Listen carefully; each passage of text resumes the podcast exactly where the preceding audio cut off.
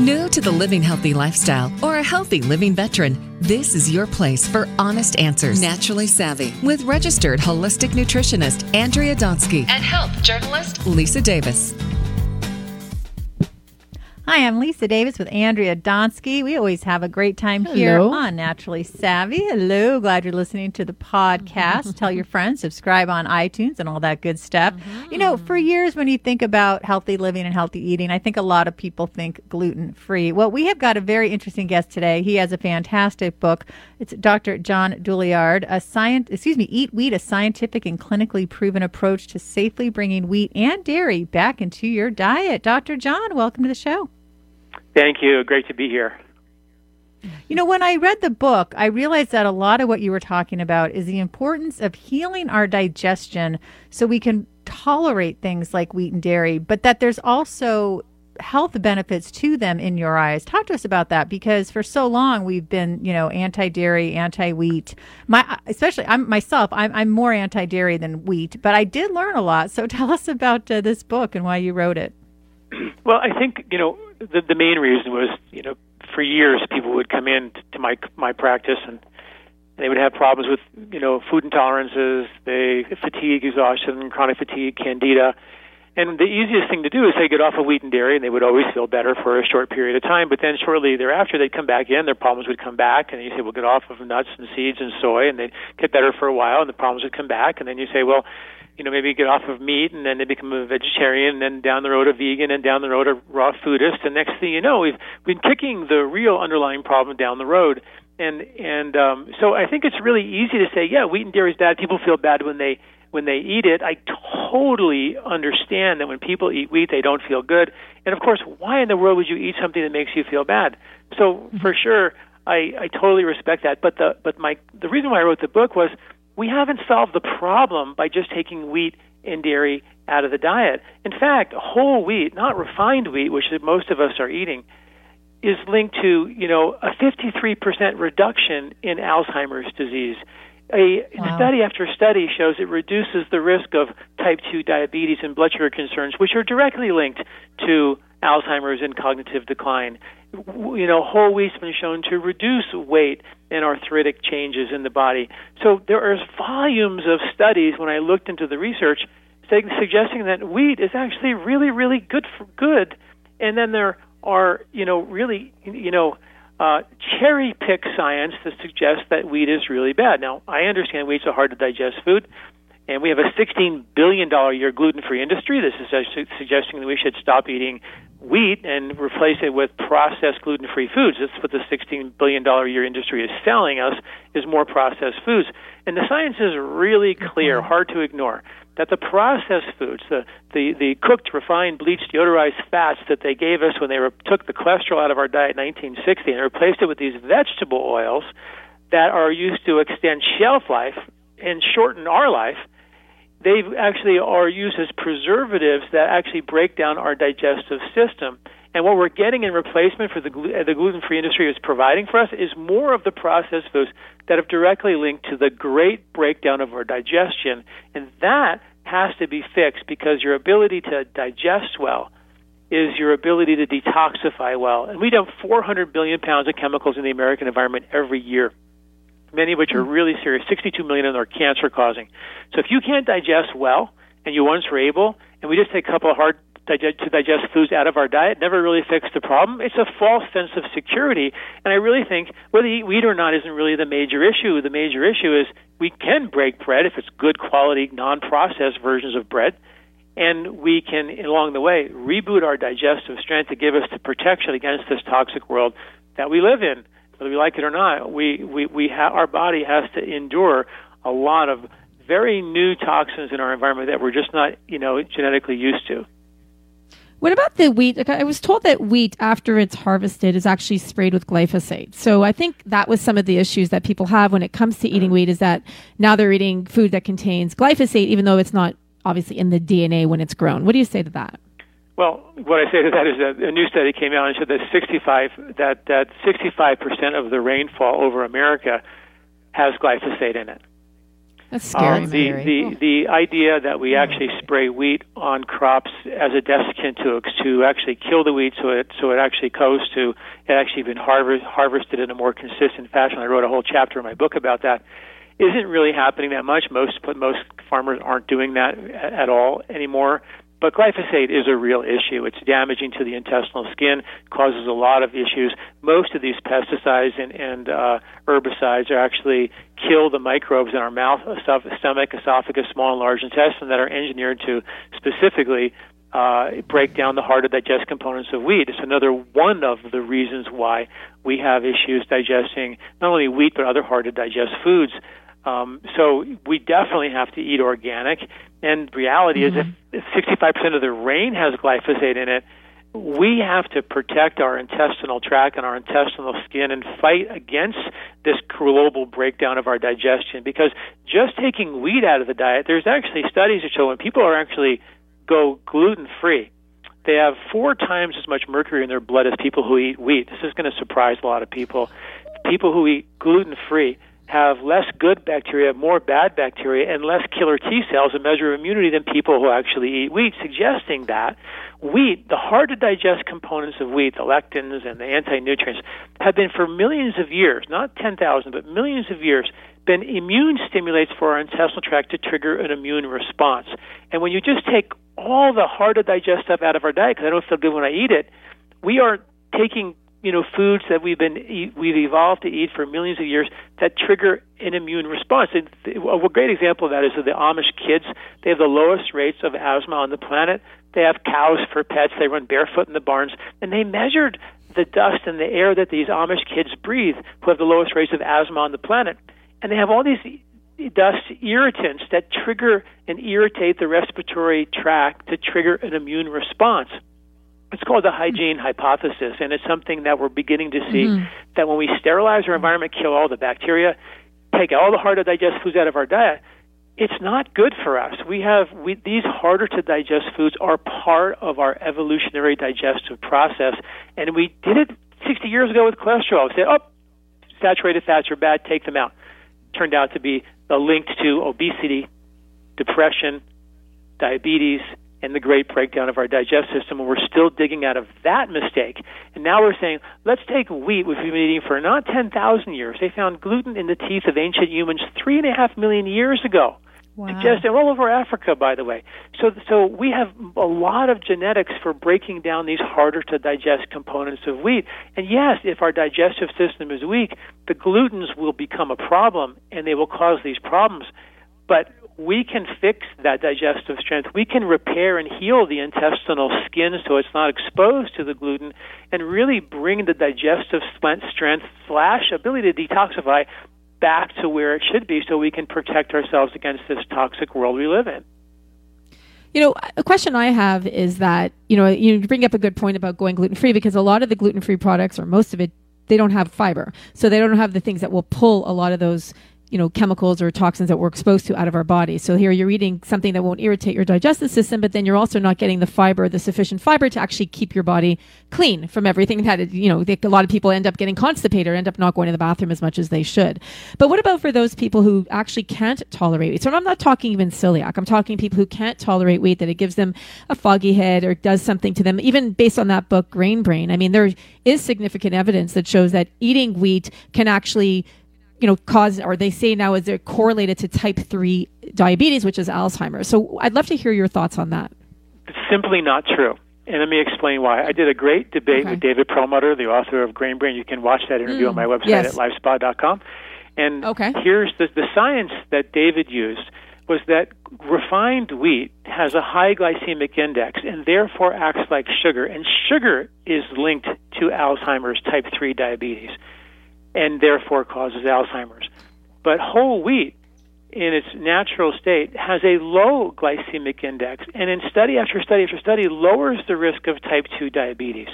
So to say that the refined processed wheat is is actually the cause of you know is is is you know throw that into the basket with really good whole wheat that's been around for millions of years is just not the same animal.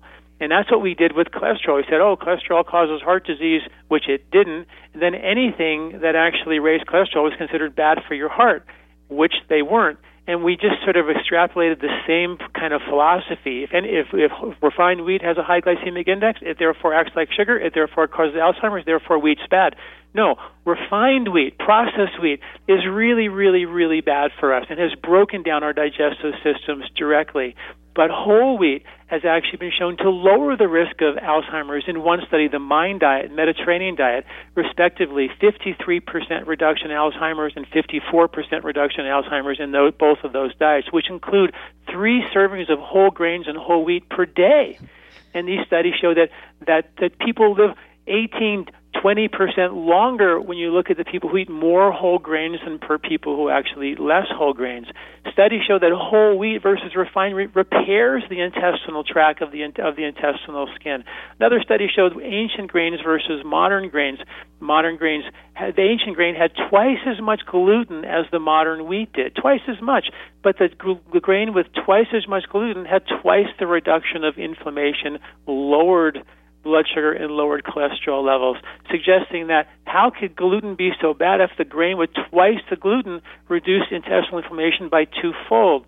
So the, the science doesn't really add up, and this is what we do in America. We just take we cherry pick science we want to, to prove the point, to help prove the concept that people feel bad when they eat wheat. I am not denying that. I've been in practice for 35 years. I totally get that. But what I've been doing with people over the years is rebuilding their digestive strength and watching them go back to eating whole foods, whole grains, whole wheat back in their diet again. And it's you know it's too easy to just say don't eat wheat and wheat's really bad for you. It's just not. It's just too simple of a solution, and it doesn't last. People don't feel better long term.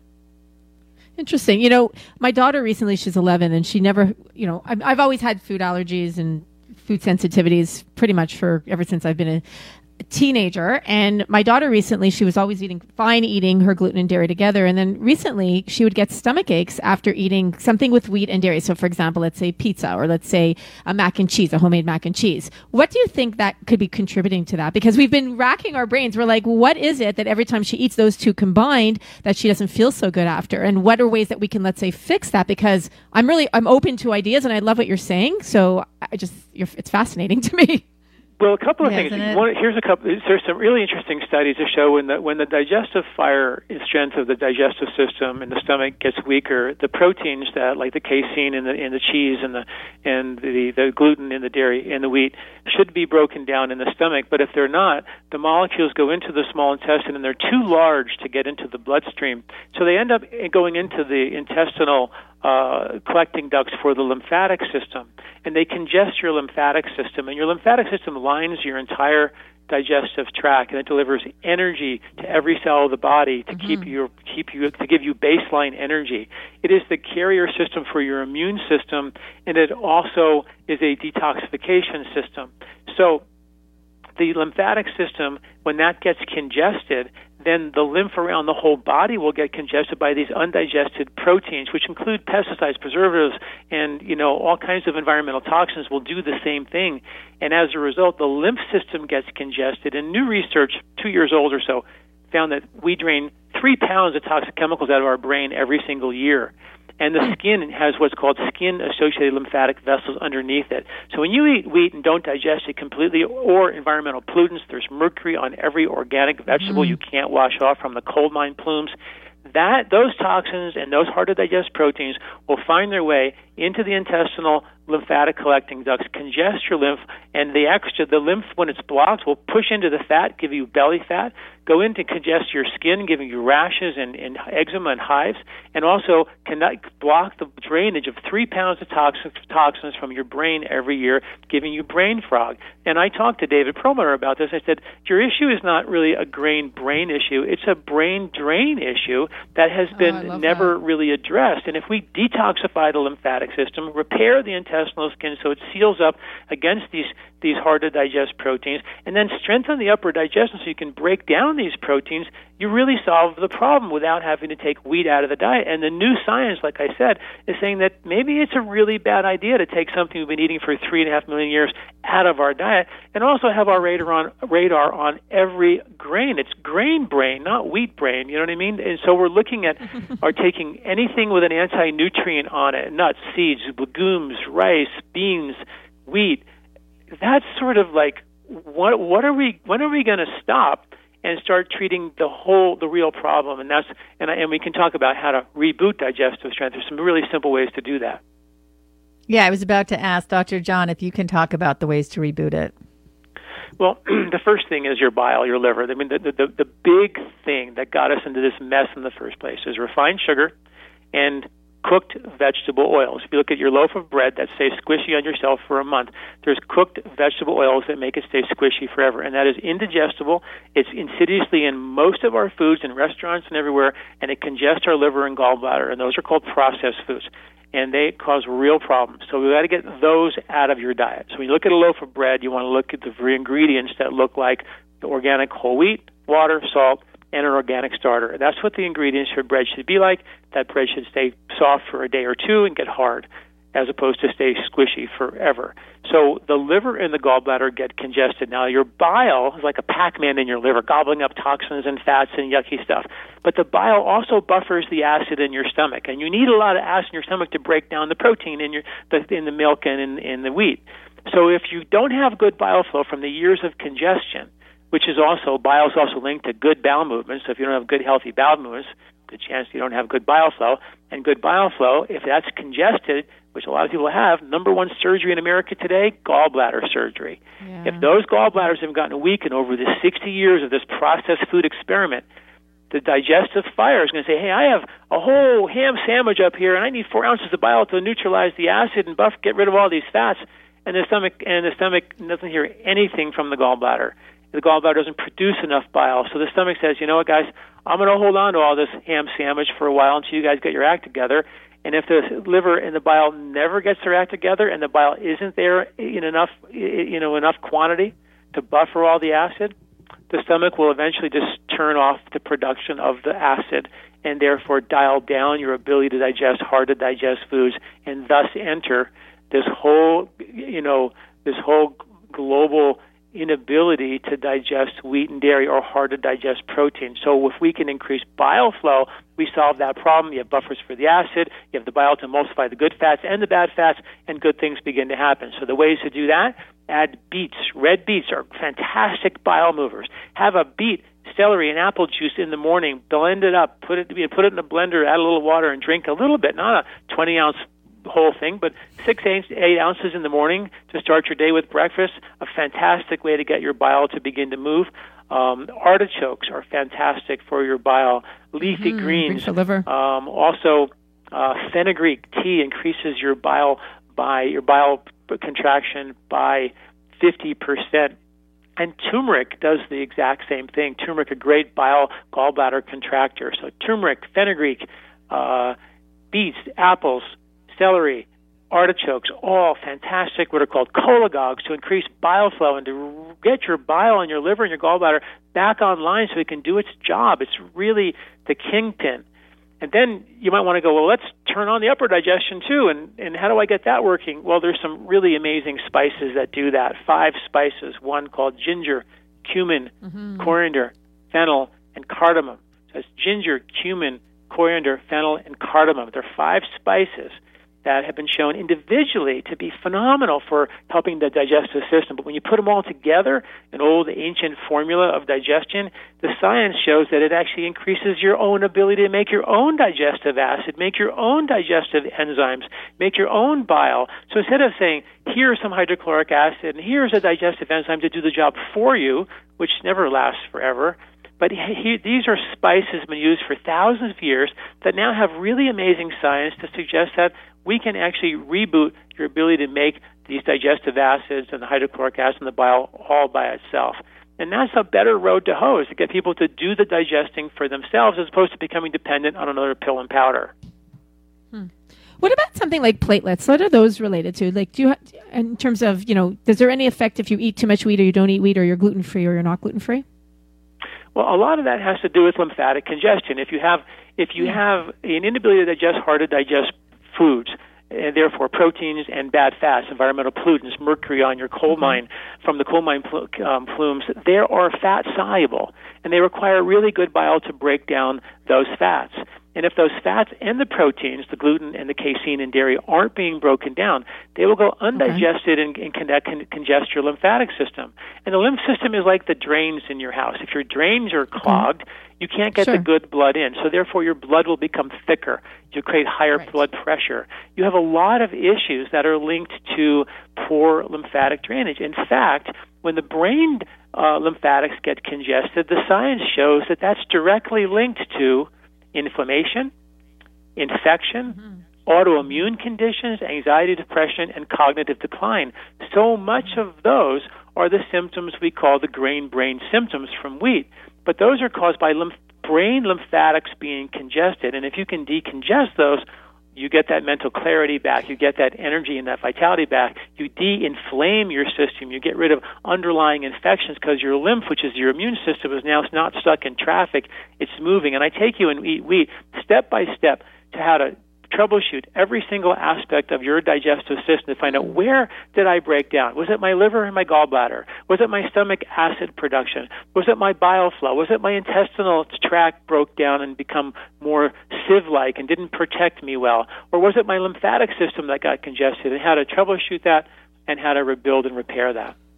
Well, hold on. You said something very interesting right now. So, what you were saying is that people who then experience that grain brain effect is basically due to the fact that there's there, there, there's something in their brain. Their brain isn't getting rid of the toxins as quickly as they should. So let's just go back to that for a second because I think that's a very good point. And a lot of people are experiencing memory issues or cognitive issues by eating these grains, which is why I think a book like Grain Brain probably took off so well is that people see a significant difference once they're removing those grains from their diet. So just repeat that for me because I think that's super important what you just said. No, it's so true. About two or three years ago, they found lymphatics in the brain that drain about three pounds of toxic chemicals and plaque out of your brain every year while you sleep at night.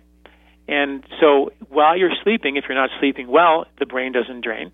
And if you're not exercising, moving during the day, the muscles contract when you exercise, and that pumps the big lymphatics and gets the waste out of the body that way.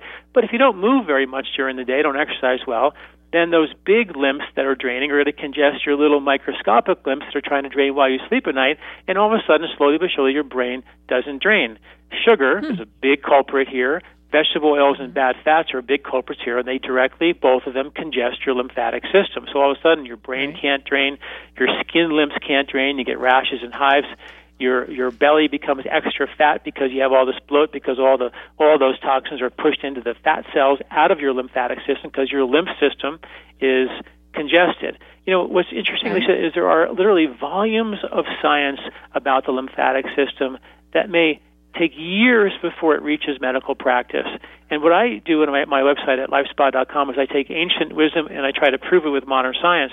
And, and, and what I found was that the ancient people, they talked about the lymphatic system specifically. They actually found the location of these brain lymphs thousands of years ago and drew pictures of them. And then when they found them three, four years ago, two, three years ago, they found them exactly in the location right across the top of your head, what's called the sagittal sinus, like a mohawk haircut. And those lymphatics drain your brain. But if those lymphs are congested, and, and if you have other lymphatic congestive issues, like your, your, your rings get tight in your fingers, your ankles swell, you have rashes, skin concerns, your breasts swell prior to your menstruation, you hold on to water or bloat, you have joint pain that moves around your body from here to there. Wake up stiff and achy in the morning, tired, lethargic, allergic, hypersensitive to the environment or foods. These are drain clogging events. And those are easily repaired if you decongest the lymph. And great lymphatic decongestors are all your things that will, when you eat foods that you spill on you and they dye your clothes red, green, blue, or not green, but blue or black, like a blackberry or blueberry or raspberry or strawberry, or beets mm-hmm. or cranberries or pomegranates. All of these are powerful lymphatic movers for the body. So that's some of the ways that we get the lymphatic system to move is by taking some of these very powerful antioxidants. What about some of the exercise, like what about osteopathy where they're, or acupuncture or chiropractic when they're actually helping and working the, along the spine and looking around, around the brain to help your lymphatic, I guess your, your brain drain from these chemicals. This is fascinating you're, information, you're, by the way. You're so right on. There actually are techniques like the traditional osteopathic therapy and some of the chiropractic techniques, like some of the upper cervical techniques. There's a doctor, um, uh, Dr. Uh, um, can't think of his name right now, but he's a doctor who did research on some of these upper cervical techniques. And uh, when they actually did these very non-forced, you know, adjustments for the upper cervical, it increased cerebrospinal fluid going into the brain. And cerebrospinal mm-hmm. fluid moves up and down your spine into your brain, and it's like a washer fluid for the ventricles of your brain. It's basically cerebrospinal fluid. You've all heard of it. Is basically mm-hmm brain lymphatic fluid. It is lymphatic fluid. It just happens to be in your brain and spinal cord. It's the exact same stuff.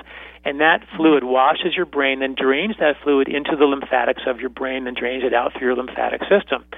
So when you increase cerebrospinal fluid with either osteopathic techniques or certain chiropractic techniques, you can actually, you know, really increase the ability for your brain to drain more effectively. I've written some articles, a recent article I wrote on my website uh, they found 13 different mystery veins, literally veins that this is crazy. People don't even know this. There's veins that drill through your skull and drain pressure out of your head and your brain. 13 of them. And they found when they put chemicals like hair dye or different things on your head, those chemicals find their way into the brain in the same dosage if you were to actually ingest it. Uh, when you massage your head really vigorously, you increase the circulation on the inside of your skull so these these these veins are designed to support lymphatic drainage of your brain.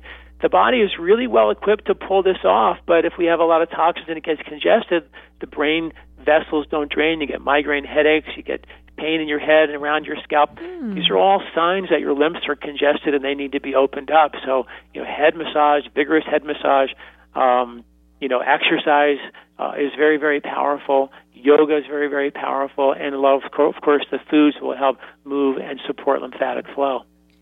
I find that fascinating, especially for women who are listening who dye their hair, right? I mean, women are going every six weeks to dye their hair. And I think, you know, what you're saying is incredible information because there are ways. I mean, hopefully women, if they are, you know, for those of you who are listening and you are dyeing your hair, you're using more natural ingredients, although even the natural ones have chemicals in them. But what you're saying then, doctor, is that, you know, these are really important on a regular basis to get those head massages, to do that hot yoga, to anything that's going to help drain your brain, which will help you keep your mind, your cognitive function, uh, you know, basically keeping it keeping it in good function, and basically that you can your memory is good, and also getting rid of all those toxins, so that you could incorporate some of these foods like wheat into your diet, back into your diet, especially if you're avoiding it because you're feeling ill effects from it. Well, no doubt that the, the symptoms of most of the wheat intolerance that people have are lymphatic. People have, you know, they're tired, they're lethargic, they have brain fog, their skin rashes, bloat around their belly. These are all lymphatic symptoms, and that's the, one of the major points in eat wheat. Um, all the things that you mentioned, my very first book called Body, Mind, Sport, we did research on nasal breathing exercise versus mouth breathing. Now, now you know, fast forward a whole bunch of years, we have science to show that nasal breathing actually increases cerebrospinal fluid flow and brain lymphatic flow. So when you do your yoga, breathe deeply in through your nose. When you go for a walk, breathe deeply in and out through your nose because that will actually move your CSF. And that CSF, cerebrospinal fluid, is like the brain washing fluid. And the more you can move, the more you can exercise, the more you can breathe deeply through your nose, the more fluid you have, the better your brain will drain. And then if and then if you have any congestion in your brain, which means brain fog, those kinds of things, yeah, take wheat out of your diet for a little while, take dairy out of your diet for a little while, reboot your digestive system, decongest your lymphatic system, and then see if you can and get rid of the processed foods and the bad sugars, and then see if you can begin to reintroduce whole foods back into your diet and not feel those issues. And you'll find that the science behind whole food, whole wheat diets like the Mediterranean diet, the Mind diet. They mm-hmm. eat wheat. The Mediterranean diet is a wheat-based mm-hmm. diet, but nobody mm-hmm. talks about that. You know, everybody says wheat's just poison. In its refined form, every food in a processed food is a poison, and that's really where our war should be fighting is on processed foods. And we have a 16 billion dollar year gluten-free industry giving us processed foods in replacement for whole foods. It's just a, a dangerous road to hoe for us. You know, and you know, it's interesting. I mean, I've been gluten free for many, many years, probably 10 plus years, and I know the importance of, you know, eating that fiber and the lack of that fiber when you're eating these diets. So for me, as someone who's gluten intolerant, I'm a nutritionist, I look at this. I'm going to read your book from beginning to end, and I'm very excited to go mm-hmm. through it because, and I, you know, as I'm looking through it and, you know, sifting here, but from, and this is what's fascinating to me, from page 223 to all the way to the end, literally to like, you know, there's so many pages to 248 is all references. So what's amazing is all based obviously on a lot of research and you spent a lot of time looking up your sources. Yeah. So that alone is pretty fascinating to me. And I want to thank you for being on our show today. I mean, really eye opening for me. I would love, love, love for you to come back on the show because I'm going to, I'm going to read through it and I really want to, I don't eat wheat, I don't eat dairy, and I avoid gluten as well. So I just I want to read through it, try some of these things, and really look at that congestion of the lymphatic system because I think that might be a really big missing link for so many of us that can't digest certain foods. So fascinating information. Well, thank you very much for your time today, Dr. Douillard. You, for those of you who are listening, please eat wheat. Go ahead and buy this book. I'm Andrea Donsky along with Lisa Davis. You're listening to Naturally Savvy Radio. Like us on all social media at Naturally Savvy, at Andrea Donsky, at Radio MD, and at Health Media Gal 1. Thanks for listening, everyone. And thanks to NeoCell, our partner for today, for making this show possible. To learn more, visit neocell.com. Stay well.